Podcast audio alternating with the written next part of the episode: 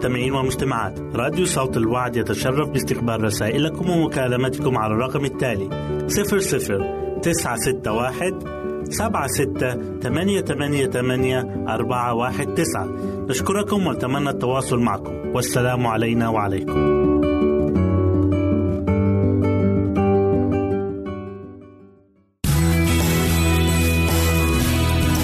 استماع وتحميل برامجنا من موقعنا على الإنترنت www.awr.org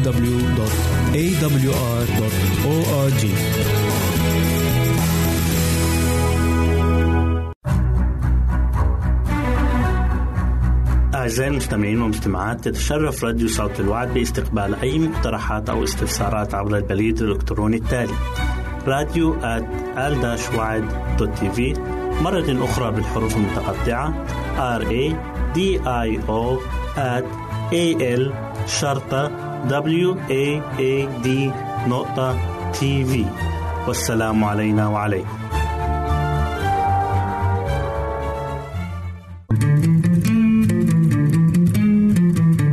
أنتم تستمعون إلى إذاعة صوت الوعد.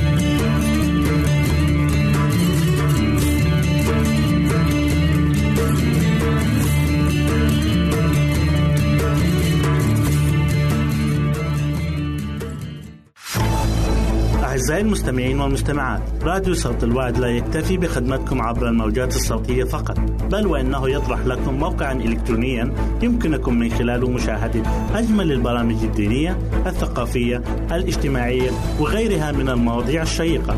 يمكنكم زيارة الموقع من خلال العنوان التالي www.al-waad.tv مرة أخرى بالحروف المتقطعة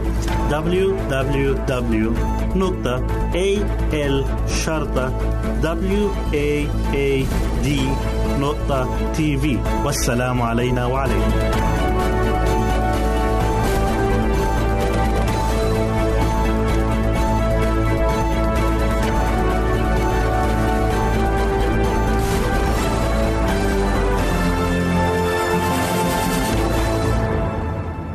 أهلا وسهلا بكم مستمعينا الكرام في كل مكان. يسعدني أن أقدم لكم برنامج أطفالنا زينة حياتنا. في الحلقة اللي فاتت اتكلمنا عن تكملة الأمر والنهي في حياة الطفل. وقد إيه من المهم جدا إننا ندي فرصة للطفل إنه يجمع كل قواه عشان يستجيب للي إحنا بنطلبه منه. وحلقة اليوم بعنوان ليحافظ ولدك على احترامه لنفسه. ممكن يفهم الولد اللي إحنا بنطلبه منه كويس. لكن ممكن يكون قوي الإرادة وبيشعر باعتزاز بنفسه. مستحيل معاه إنه يخضع لأي طلب إذا شعر بفقدان احترامه لنفسه. زيه زينا بالظبط لو اصطدمت إرادتنا بإرادة اللي بيأمرنا أو حسينا إن حد بيأمر وينهي فينا وبيتعجرف علينا بيكون لنا ردود أفعال مشابهة زي كده. وده من أسوأ الأمور اللي بتصيب قوة الولد المعنوية. فعلشان نخلي الولد يقوم بأمر ما أو أمر معين لازما يشعر إن هو المنتصر مش المنكسر ويشعر بقيمة نفسه وإن هو سيد الموقف. وإذا كان بالإمكان ممكن نحط قدامه اختيارين إما إن هو يطيع أو إنه يفقد امتياز من امتيازاته. وهنا بندي فرصة ليه إنه يختار. حاجة تانية هنتكلم عنها وهي العقاب. العقاب في بعض الأوقات بيكون ضروري لما يكون فيه عناد وإصرار على الخطأ. زي مثلا في أي حاجة هيعملها هيأذي بيها نفسه. إشعال عيدان الكبريت أو مسك حاجة حد هيأذي بيها نفسه ممكن تعوره. في الحالة دي لازم يكون العقاب عشان يتذكر إن الشيء ده مضر ليه ويبين كمان أهمية الطاعة لبعض الأوامر والنواهي. كمان حاجة تانية عادة الطاعة. في السنة الأولى والتانية بتكون نشأت في الطفل عادة الطاعة. زي مثلا إن هو ما ياكلش بين الوجبات أو يلبي النداء بتاعنا أو إنه ما يخرجش في مكان بره يلعب فيه مش نضيف. كل الحاجات دي بتكون جزء من سلوكه اليومي لأنه اتربى عليها. بيكون كمان الطفل عنده روح التعاون بيكون مبسوط وفرحان. وبتكون النتائج مفرحة جدا. وفي بعض الأحيان بنلاقي علامات الضعف في الوالدين زي مثلا لما يشيلوا طبق الفاكهة ويشيلوه بعيد عنهم أو مثلا علبة الحلويات الشوكولاتات أو يحطوا الكعك على رف عالي عشان الأولاد ما يشوفوهوش. كل الأمور دي بتدل على إن الوالدين ما زالوا بيتنافسوا مع أولادهم. لكن طالما الطاعة موجودة كل شيء أو كل سلوك بيكون دايما للخير. عشان يكون أولادنا بأجساد صحية وسعادة بيتية. وكمان من العناصر الإيجابية في تربية الأطفال هو تدريبه على العمل وده أمر مهم جدا. لازم نعلم الطفل في سنين حياته الأولى إنه يعمل بعض الأشياء مش بس ندي أوامر ونواهي. والروادع والنواهي اللي استخدمناها في الشهور الأولى بتخلي الطفل يكون عنده ضبط نفس وبتخلق فيه ضابط إيجابي عشان نوجهه نحو أهداف معينة. فكل ما تعلم الطفل إنه يعمل بطريقة إيجابية قلل الاحتياج للنهي. حتى إن الطفل لما بيعدي مرحلة الطفولة بيستعيد عن النهي بالعمل الإيجابي. وفي المرحلة ديت بتكون كلمة لأ مضرة بالنسبة له يعني ما ينفعش نستعملها معاه كتير. فرصة للنمو. من الضروري جدا إننا نفسح المجال للطفل عشان يقوي مهاراته في العمل. لأن العمل بيملى حياة الطفل باللذة وبيخليه يكون إيجابي وبتقل رغبته في الأمور اللي هو عارف إننا بننهيها عنها. وبيسير بالطريقة دي في طريق البهجة وبيستمر في التحصيل والتعليم المستمر. كمان حاجة مهمة هنتكلم عنها وهي الطاعة السلبية مقابل الطاعة الإيجابية. بيظهر الفرق واضح بين الاتنين. بين طرق التهذيب والتدريب اللي بتؤدي للطاعة السلبية والطرق الضرورية اللي بتجلب تعاون الطفل الإيجابي. الطاعة الإيجابية هي إطاعة الأوامر لعمل شيء معين لكن مش أوامر بتولد النفور لكن هي أوامر بلطف وبمحبة وبتكون في الشيء اللايق. لكن الطاعة السلبية بتكون نتيجة لأوامر بتكبر وتعجرفة. الطاعة الإيجابية هي نتيجة تدريب وتهذيب الطفل. وهو في سن صغير. وفي معتقدنا إن النتائج السعيدة للتهذيب البيتي بتتوقف على درجة كبيرة على إدراك الفرق بين الاتنين. والبيت اللي بتستخدم فيه خطة منظمة حكيمة من البداية بينمو فيه الطفل من غير تعب وعناء وبتهون كل المشاكل اللي ممكن تواجه كل فرد في الحياة. ما أحكم الوالدين اللي بيدركوا كويس قيمة السنوات الأولى في حياة الطفل خصوصا الثلاث سنين الأولانيين وبيغتنموا الفرص العديدة اللي بتتقدم لهم فيها. وبرجو منكم أعزائي المستمعين إنكم ما تفهموش إننا حاطينها قواعد ثابتة أو جامدة ما بتتغيرش لأن كل قاعدة وليها شواذ وممكن في بعض الأمور تتعدل. والدليل الصح على كده هو الحكمة والرؤية بتاعتنا في تعاملنا مع الطفل. إحنا بس كل اللي اتكلمنا فيه مجرد قوانين وقواعد بتساعدنا كتير على حل بعض المشاكل العملية اللي أوقات كتير بتظهر في تربية الطفل وتهذيبه وتدريبه. وإلى هنا نأتي أعزائي إلى نهاية برنامجنا أطفالنا زينة حياتنا. نسعد بتلقي آرائكم ومقترحاتكم وتعليقاتكم. وإلى لقاء آخر على أمل أن نلتقي بكم. تقبلوا مني ومن أسرة البرنامج. أرق وأطيب تحية. وسلام الله معكم. أعزائي المستمعين والمستمعات راديو صوت الوعد يتشرف باستقبال رسائلكم ومكالمتكم على الرقم التالي 00 961 سبعة ستة ثمانية ثمانية ثمانية أربعة واحد تسعة. نشكركم ونتمنى التواصل معكم. والسلام علينا وعليكم.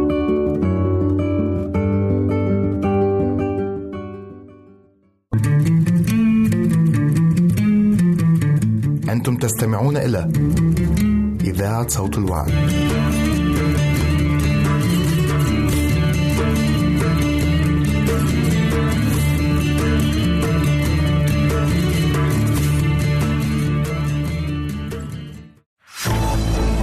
أعزائي المستمعين والمستمعات. راديو صوت الوعد لا يكتفي بخدمتكم عبر الموجات الصوتية فقط بل وإنه يطرح لكم موقعا إلكترونيا يمكنكم من خلاله مشاهدة أجمل البرامج الدينية الثقافية الاجتماعية وغيرها من المواضيع الشيقة. يمكنكم زيارة الموقع من خلال عنوان التالي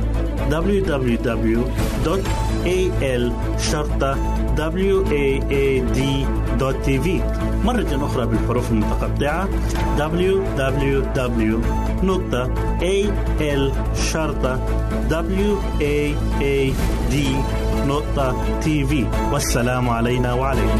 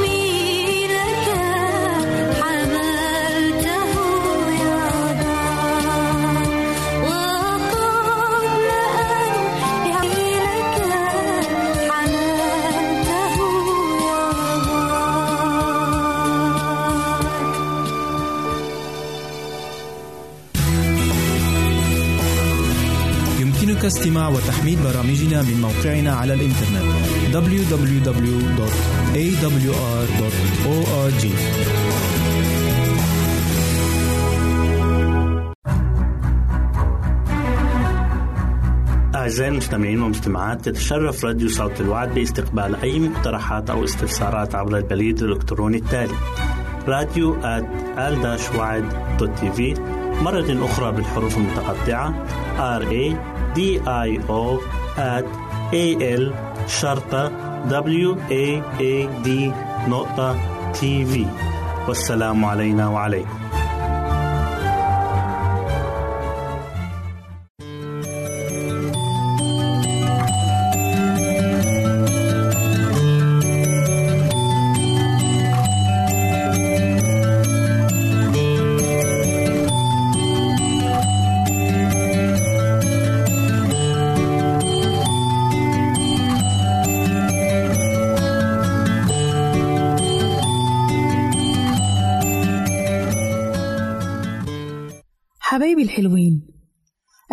بيكم في برنامج قصص وحكايات لأحلى صبيان وبنات.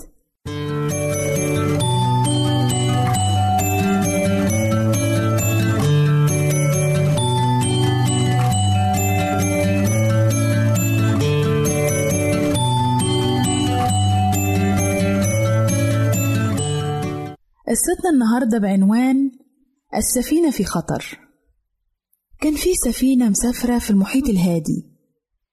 وفضلت السفينة دي ماشية ماشية وفجأة هاج البحر وبدأت الأمواج ترتفع حوالين السفينة والعواصف بقت شديدة جدا والسفينة بقت في خطر من كل ناحية لأن الأمواج بدأت ترتفع حواليها كأنها وسط جبال وكانت السفينة في خطر وخلاص كانت أوشكت على الغرق. فبسرعة أسرع الربان اللي هو قبطان السفينة وطلع يجري مسك الميكروفون عشان يذيع نداء الخطر. وقعد يصرخ ويقول أنقذونا أنقذونا. يمكن في حد يسمع النداء عشان حد يجي ينقذ السفينة اللي هتغرق. لكن أمل الربان في النجاة كان ضعيف جدا لأن السفينة كانت بعيدة بمئات الكيلومترات عن الشاطئ ومفيش احتمال تكون سفينة قريبة منهم. والأمواج عمالة تعلى وتعلى أكتر لدرجة إنها كانت بتلعب بالسفينة كأن قطة بتلعب بكورة عمالة تخبط فيها شمال ويمين. وفي الوقت ده البحار اللي كانوا شجعان جدا حسوا إن نهايتهم قربت.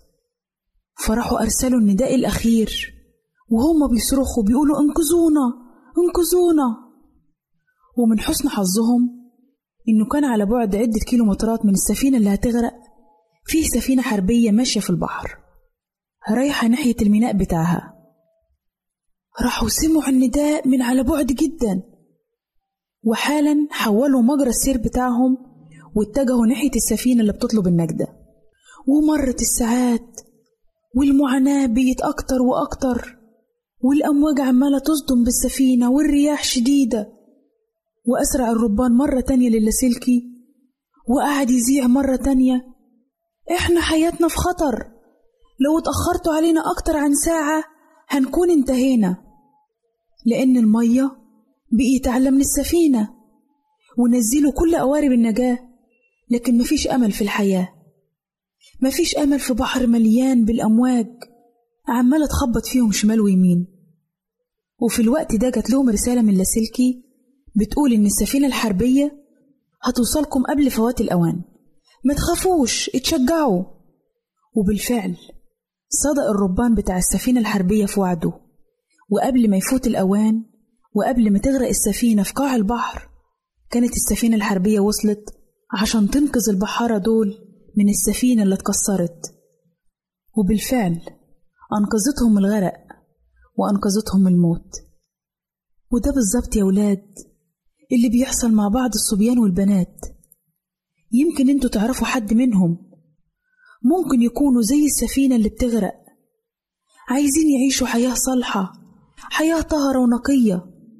لكن مش قادرين يقاوموا الشر. مش قادرين يقاوموا عواطفهم والتجارب المغرية كل يوم قدامهم بإنهم يعملوا الغلط. حتى إنهم كادوا إنهم يغرقوا في لجاجها. وفي أوقات زي كده ما ينفعش إلا أمر واحد بس. وهو إننا نلجأ للاسلكي ونذيع النداء. ونقول إحنا في خطر. وبنغرق. ومش ضامنين إننا نبقى على قيد الحياة أكتر عن كده. حبايبي الله بيسمع ندائنا وبيسرع لينا في أي وقت نطلبه عشان يقدم لنا المساعدة. لأن هو فهمنا وفهم أفكارنا.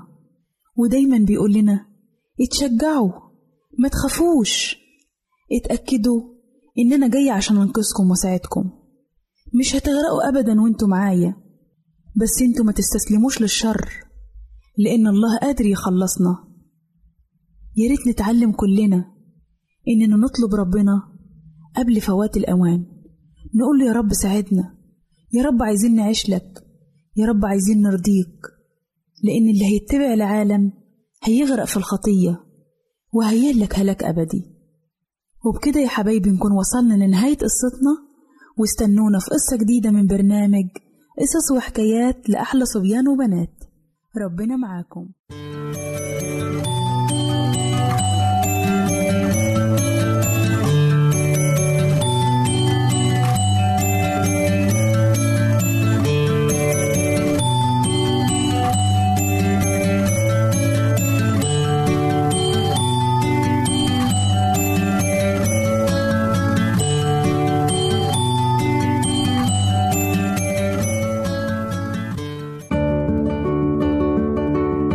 أعزائي المستمعين والمستمعات. راديو صوت الوعد يتشرف باستقبال رسائلكم ومكالمتكم على الرقم التالي 00 961 سبعة ستة ثمانية ثمانية ثمانية أربعة واحد تسعة. نشكركم ونتمنى التواصل معكم. والسلام علينا وعليكم.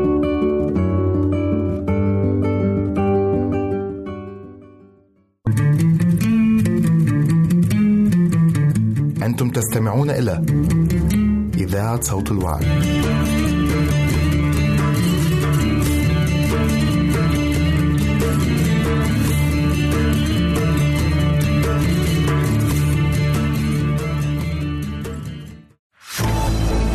أعزائي المستمعين والمستمعات راديو صوت الوعد لا يكتفي بخدمتكم عبر الموجات الصوتية فقط بل وإنه يطرح لكم موقعا إلكترونيا يمكنكم من خلاله مشاهدة أجمل البرامج الدينية الثقافية الاجتماعية وغيرها من المواضيع الشيقة. يمكنكم زيارة الموقع من خلال العنوان التالي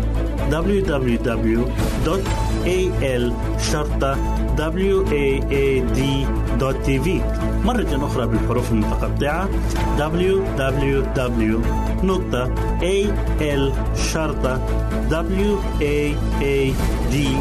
www.al.waad.tv والسلام علينا وعليكم.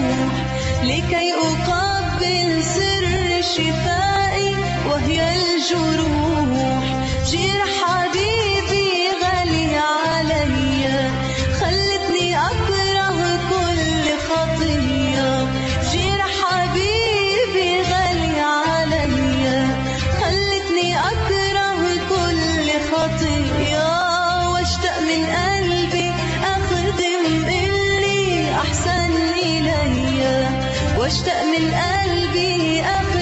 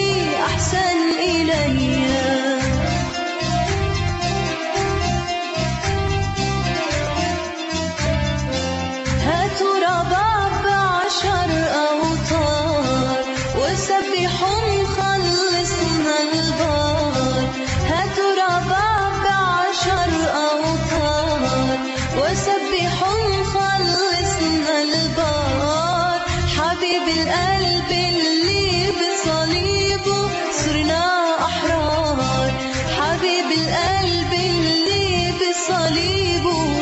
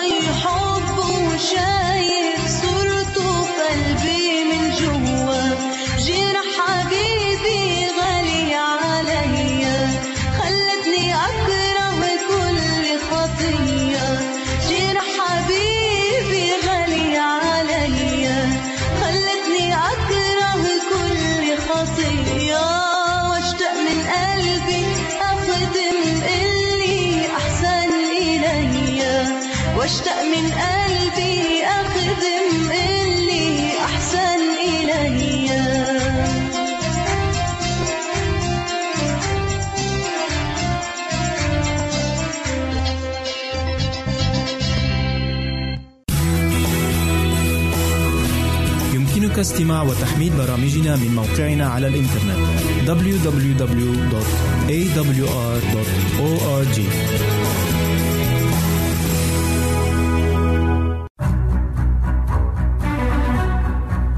أعزائي المستمعين والمستمعات تتشرف راديو صوت الوعد باستقبال أي مقترحات أو استفسارات عبر البريد الإلكتروني التالي راديو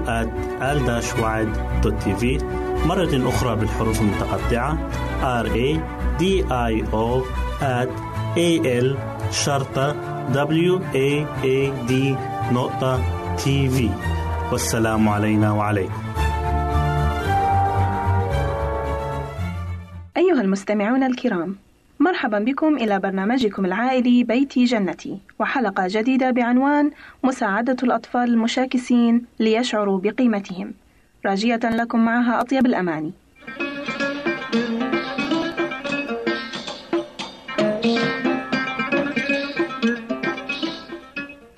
سنتطرق في هذه الحلقة إلى الطرق الإيجابية المتبعة لإشعار الأطفال المشاكسين بقيمتهم الخاصة في نظر المقربين إليهم، وكيفية تقديم توجيهات إيجابية للصغار الذين يعملون كل شيء بطريقة خاطئة.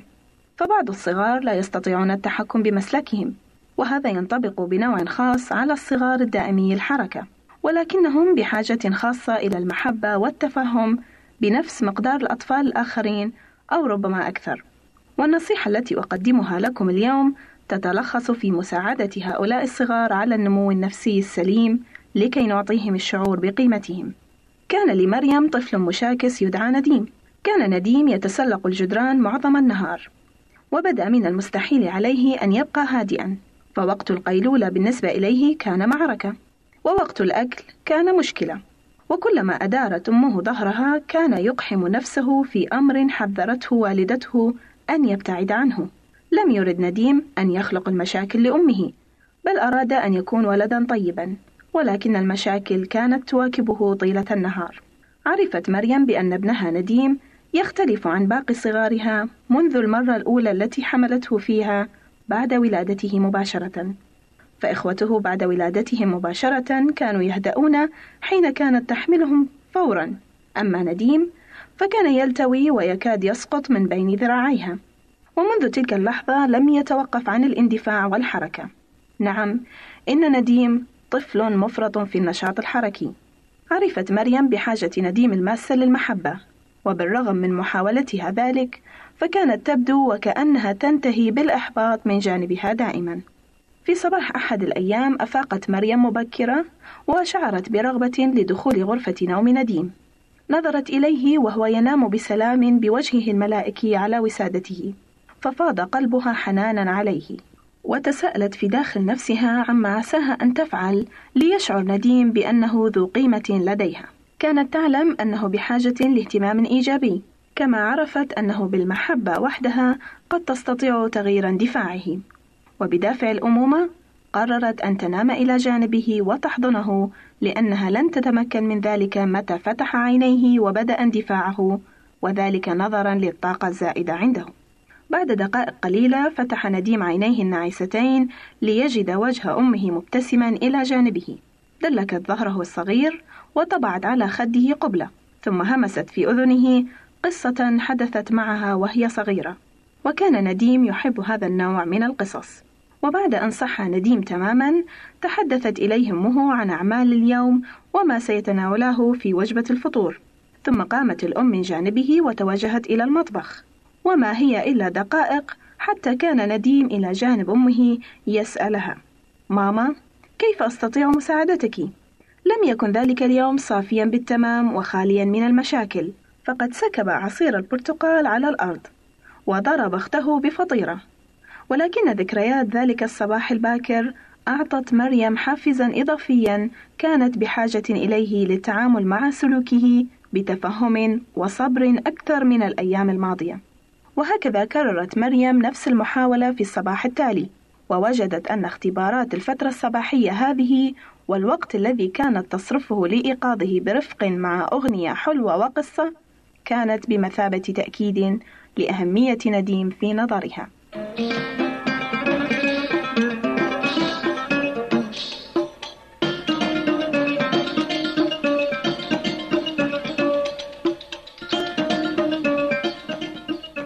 إذا كان لك طفل صعب ينغص عليك حياتك معظم ساعات النهار، فلماذا لا تكتشف فعالية ساعات الصحو المبكر المليئة بالسلام؟ شارك هذا الوقت مع صغيرك بطريقة تشعره بأنه مميز والحقيقة أن معظم الصغار لا يريدون أن يكونوا بهذا السلوك المشاكس. ولكن عندما يشعرون بالفشل فإنهم يبدأون بخلق المشاكل. لماذا لا تجربي عزيزتي المستمعة طريقة مريم في الصباح وتحتضن ابنك الصعب لتمنحيه دفعة زائدة من حصة المحبة؟ ليبارك القدير كل حنان ومحبة نمنحها لصغارنا. وليساعدنا لنكون لهم خير هاد ونعم الموجه لخطواتهم الصغيرة إلى درب الحياة الأفضل. دمتم للمحبة سندا وفي سلام الله نلقاكم. أعزائي المستمعين والمستمعات راديو صوت الوعد يتشرف باستقبال رسائلكم ومكالمتكم على الرقم التالي 00 961 سبعة ستة ثمانية ثمانية ثمانية أربعة واحد تسعة. نشكركم ونتمنى التواصل معكم. والسلام علينا وعليكم.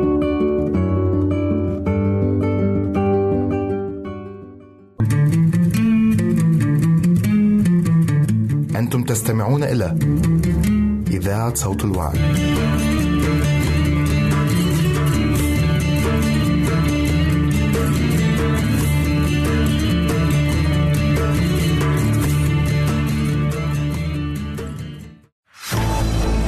أعزائي المستمعين والمستمعات راديو صوت الوعد لا يكتفي بخدمتكم عبر الموجات الصوتية فقط بل وإنه يطرح لكم موقعا إلكترونيا يمكنكم من خلاله مشاهدة أجمل البرامج الدينية الثقافية الاجتماعية وغيرها من المواضيع الشيقة.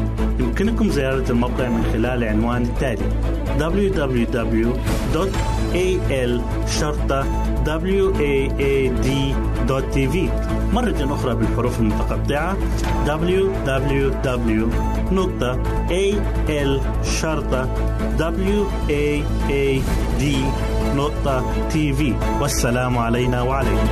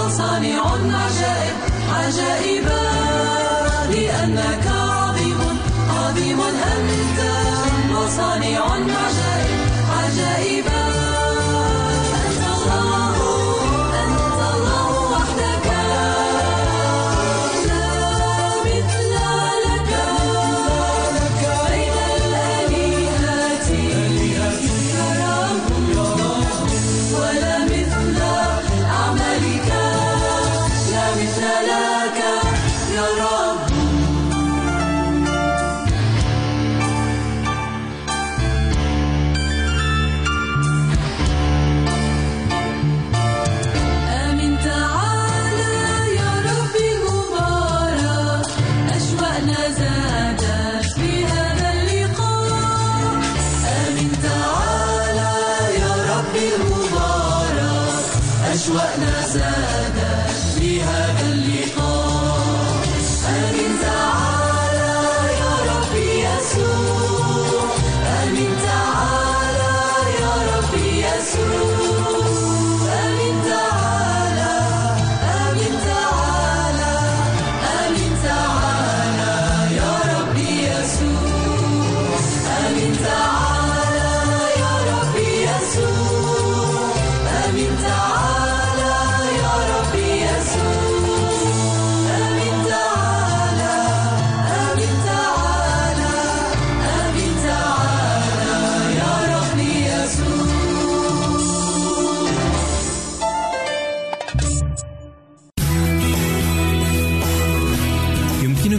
وتحميل برامجنا من موقعنا على الإنترنت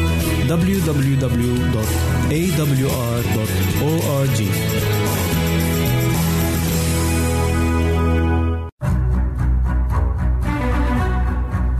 أعزائي المستمعين والمستمعات تتشرف راديو صوت الوعد باستقبال أي مقترحات أو استفسارات عبر البريد الإلكتروني التالي راديو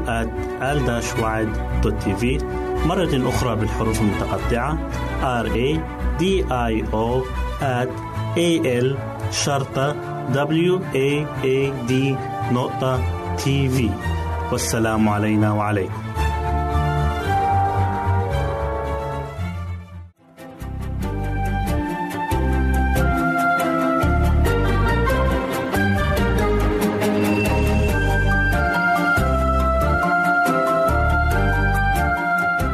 أعزائي المستمعين مرة أخرى نرحب بكم في حلقة جديدة من برنامج دروس حياتية من عائلات كتابية.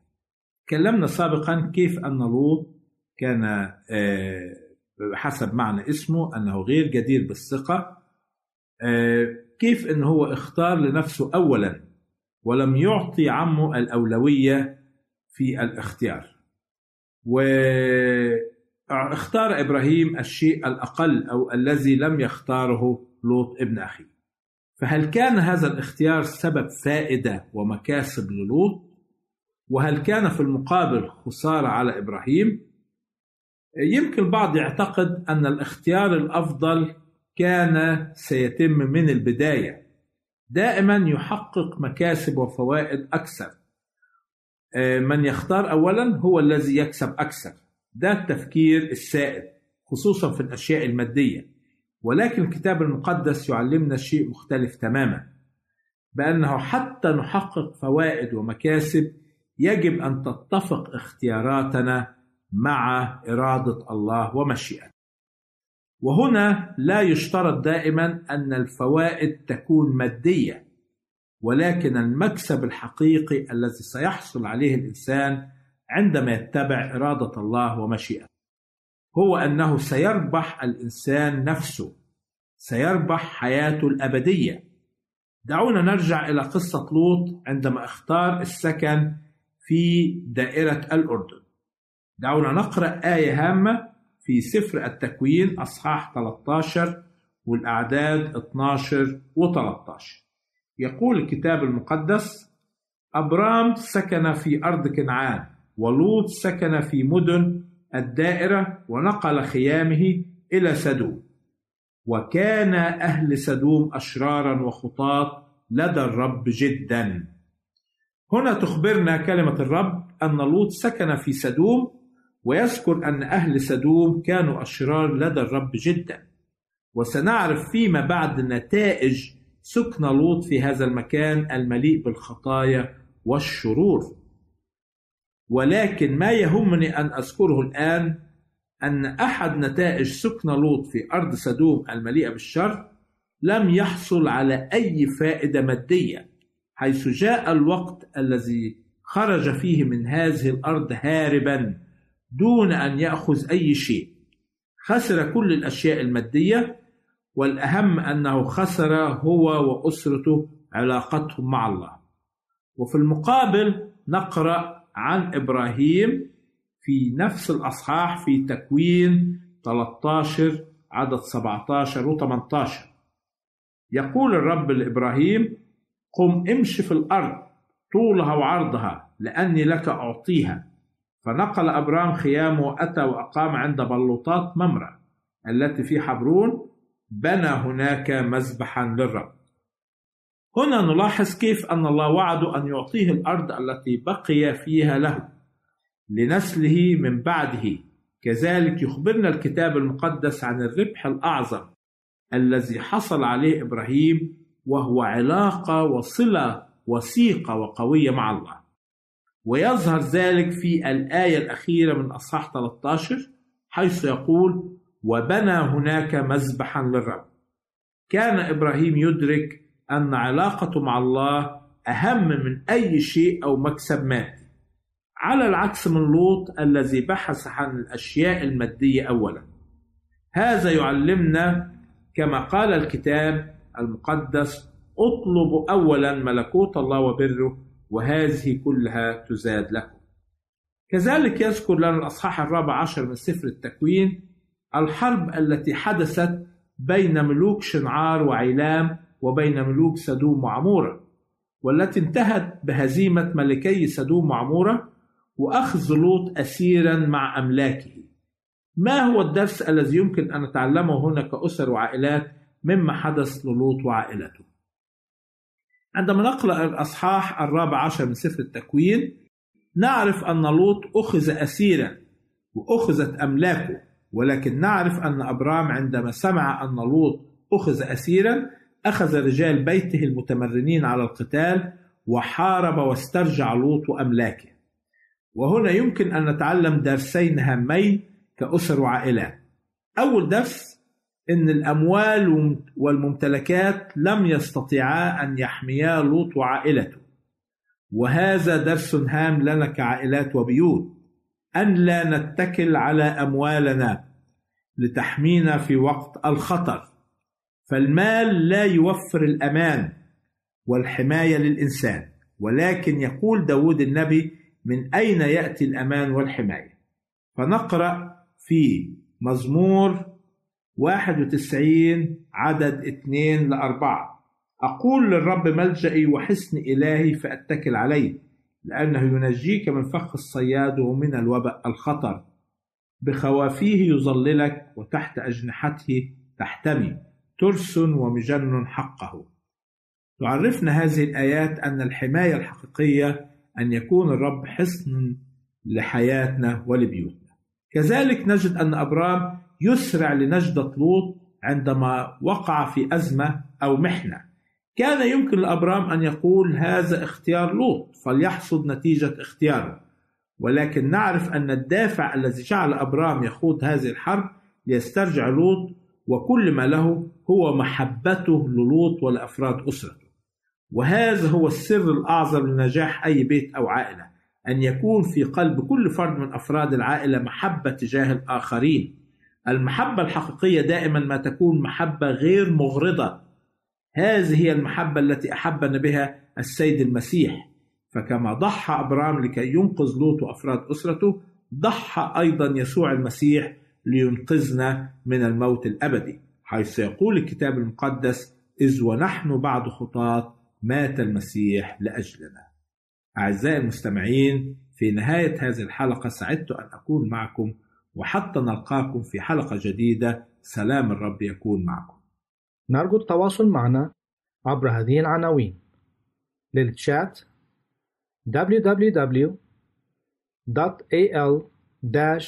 www.al-waad.tv وللرسائل radio at al-wad.tv